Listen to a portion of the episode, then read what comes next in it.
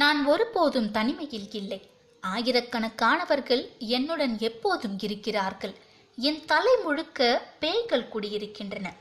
எப்போது வேண்டுமானாலும் தலை வெடித்து விடலாம் என்று சில சமயம் நினைத்துக் கொள்வேன். என் காதுகளில் இறந்தவர்களின் ஓலம் ஒலித்து கொண்டே இருக்கிறது. என் கனவுகள் கொடுமையானவை. என் நினைவுகளில் இருள் படிந்திருக்கிறது. சாம்பலின் இருள். நான் உயிர் பிழைத்தவன். இவ்வாறு கூறுகிறார் ஜேக் ஐஸ்னர்.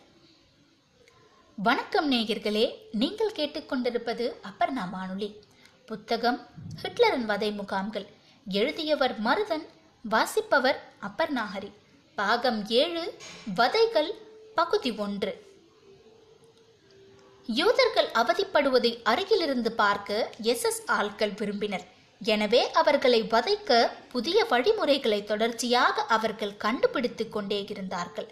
நடுங்க வைக்கும் குளிரில் நிர்வாணமாக ஓட விடுவார்கள். குளிர்ந்த நீரை உடலெங்கும் பீச்சியடிப்பார்கள். கால்கள் உடைந்து விழும் வரை கற்களை தோல் மீது அடுக்கிக் கொண்டே போவார்கள். படுக்கச் சொல்வார்கள், உடனே எழுந்திருக்க சொல்வார்கள். இரவு முழுக்க இந்த இரண்டையும் அடுத்தடுத்து செய்து கொண்டே இருக்க வேண்டும். குச்சியாக மெலிந்திருக்கும் ஒருவரை நான்கு பேர் முறை வைத்து எட்டி உதைப்பார்கள்.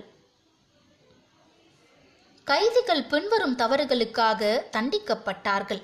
கழிப்பறை காகிதமாக கொடுக்கப்படும் செய்தித்தாள் நறுக்குகளை படிக்க முயல்வது, உருளைக்கிழங்கு தோல் திருடுவது, இரகசியமாக மதச்சடங்குகளில் ஈடுபட முயல்வது, நாசி அதிகாரி சொல்லும் வேகத்தில் நடக்காதது, அடிக்கடி உடல்நிலை சரியில்லாமல் போவது, புத்தி பேதலித்து கண்டபடி பேசுவது, நிர்ணயிக்கும் இலக்கை அடைய மறுப்பது, சிகரெட் புகைப்பது அல்லது ஆடைகளில் ஒளித்து வைத்துக் கொள்வது, குளிரை சமாளிக்க காகிதத்தை சுருட்டி காலனிக்குள் வைத்துக் கொள்வது, எஸ் எஸ் அதிகாரி கடந்து செல்வதை கண்ட பிறகும் நிமிர்ந்து நிற்க மறுப்பது.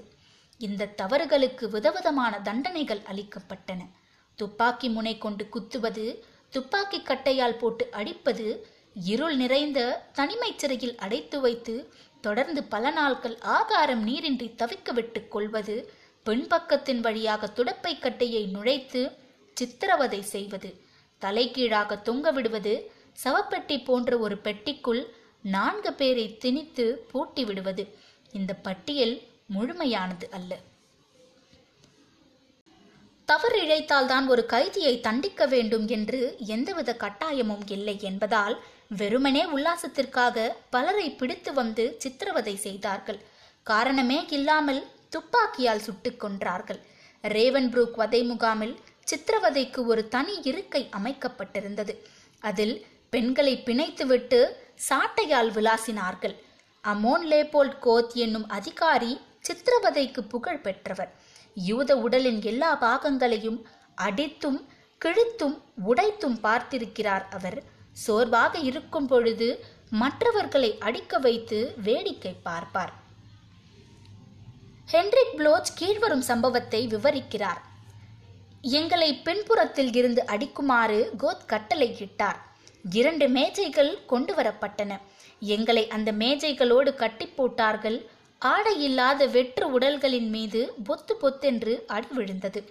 ஒவ்வொருவருக்கும் குறைந்தது நூறு அடிகள் வாங்க வேண்டும் என்று கோத் சொன்னார். ஆனால் இருநூறு முன்னூறு அடிகளுக்கு மேல் நாங்கள் வாங்கி கொண்டிருந்தோம். மேசைகளில் இருந்து இரத்தம் வழிய தொடங்கிய பிறகும் நிறுத்தி கொள்ளவில்லை. எங்களுக்கு கொடுக்கப்பட்ட தண்டனையை சிரம் தாழ்ந்து ஏற்றுக்கொள்கிறோம் என்று நாங்கள் சொல்லிக்கொண்டே இருக்க வேண்டும். ஒருவர் மட்டும் வலி தாங்காமல் சத்தம் போட்டு கத்த ஆரம்பித்து விட்டார். கோத் தன் இருக்கையை விட்டு எழுந்தார். கீழே குனிந்து ஒரு பெரிய கல்லை எடுத்து கொண்டு வந்தார். கத்திக் கொண்டிருந்தவரின் முகத்தில் அந்த கல்லை போட்டு தாக்கினார். மாதா சென் முகாமில் மரணத்தின் படிக்கட்டுகள் என்று ஓரிடத்திற்கு பெயர். சுரங்கத்திற்கு அருகிலுள்ள மலைப்பாங்கான பகுதியில் அமைக்கப்பட்டிருக்கும் கல் படிக்கட்டுகள் அவை. செங்குத்தாக மேலே மேலே நீண்டு சென்று கொண்டிருக்கும். பாதி தாண்டும் போதே களைப்பாகிவிடும். இதில் மீண்டும் மீண்டும் ஏறி இறங்கச் சொல்லி கைதிகளை காவலர்கள் வற்புறுத்துவார்கள். பசிமயக்கத்திலும் களைப்பிலும் இருக்கும் கைதிகள் தாக்குப்பிடித்து ஏறும்போது வேகம் வேகம் என்று பின்னாலிருந்து கத்துவார்கள். அவர்கள் வேக வேகமாக ஏற முயற்சிக்கும் போது சுவாசம் சீர்கெட்டு தடுமாறி கீழே விழுவார்கள். பலர் படிக்கட்டுகளிலேயே துவண்டு இறந்து விடுவார்கள். வெறுமெனே ஏறி இறங்கினால் போதாதென்று சுமைகளுடன் ஏறச் சொல்லி அவசரப்படுத்துவார்கள். சுமைகளையும் மேலே போட்டுக்கொண்டு உருண்டு கீழே வந்து விழும் பிணங்கள் அகற்றப்படும். டச்சாவ் முகாமில் இருந்தபோது எஸ் எஸ் பற்றி எனக்கு தெரியும். அங்கே பல கொடுமைகளை நான் கண்டேன். என்றாலும் எப்படியாவது பிழைத்து விடுவோம் என்று டச்சாவில் நம்பினேன். ஆனால் ஆஷ்விட்ஸ் முற்றிலும் வேறாக இருந்தது. ஒரு நாளில் பத்து அல்லது அதற்கும் மேலான மரணங்கள் பற்றி டச்சாவில் கேள்விப்படும் போது மோசமான தினம் என்று நினைத்து கொள்வோம். ஆஷ்விட்ஸில் மரணமடைந்தவர்களின் பெயர்களை தட்டச்சு செய்ய இரவு பகலாக ஏழு தட்டச்சு இயந்திரங்கள் ஒரே சமயத்தில் பயன்படுத்த வேண்டியிருந்தன என்கிறார் ஆஷ்விட்ஸ் அலுவலக பணியில் ஈடுபட்ட ஹெர்மன் லாங்பின். பிற முகாம்களில் இருந்தோ கெட்டோக்களில் இருந்தோ ஆஷ்விட்ஸ் வந்தவர்களால் அதிர்ச்சியில் இருந்து இறுதி வரை விடுபடவே முடியவில்லை. அக்டோபர் ஆயிரத்தி தொள்ளாயிரத்தி நாற்பத்தி நான்கில் வேறொரு முகாமில் இருந்து ஆஷ்விட்ஸ் வந்து சேர்ந்த இளம்பெண் ஸ்டெங்கா ஃபான் ஸ்லோவா நினைவு கூர்கிறார். மிகப்பெரிய அதிர்ச்சியாக ஆஷ்விட்ஸ் இருந்தது. அங்கே என்ன நடக்கிறது என்பதை என்னால் உள்வாங்கிக் கொள்ளவே முடியவில்லை. புகை மூட்டத்திற்கு பின்னால் வாழ்வதைப் போல் உணர்ந்தேன். தலையில் யாரோ ஓங்கி அடித்து விட்டதைப் போலவே எப்போதும் இருந்தது. அங்கே நான் கண்டதெல்லாம் நிஜம் என்பதை நீண்ட காலம் என்னால் நம்பவே முடியவில்லை. சிந்திப்பதையும் உணர்வதையும் நான் நிறுத்தி கொண்டேன். பெண்கள் பெண்கள் மீது விரிவான வன்முறை பிரயோகிக்கப்பட்டது. பாலியல் வன்கொடுமைகள் மிக இயல்பாக நடைபெற்றன.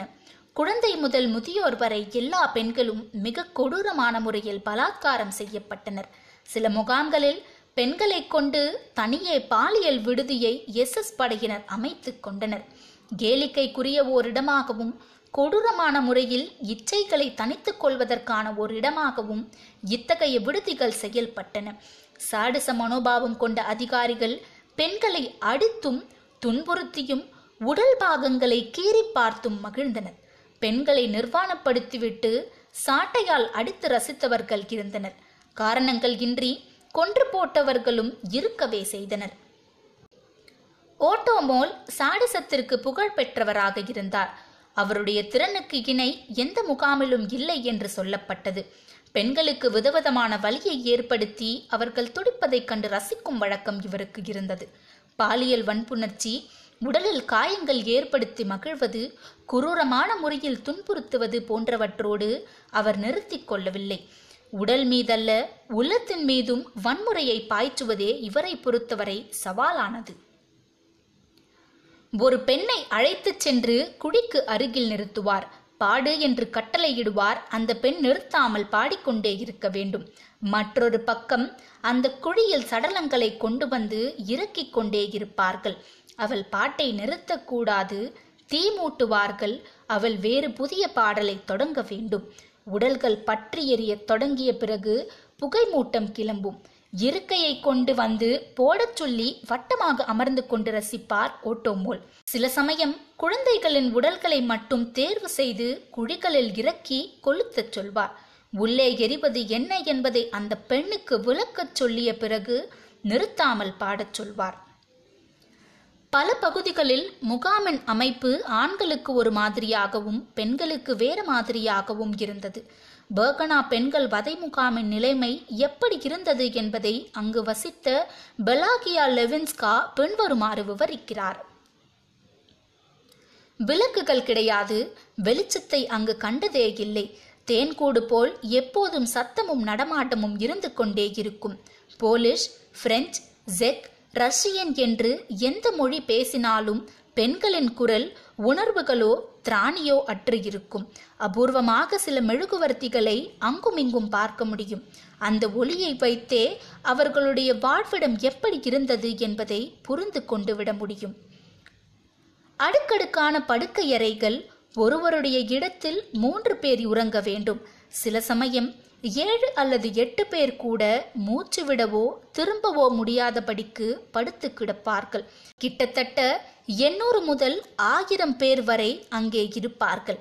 தரைக்கு மிக அருகில் படுக்கையின் கீழ் அடுக்கு இருக்கும் என்பதால் நாயை போல் ஊர்ந்து சென்று ஏறிக்கொள்ள வேண்டும்.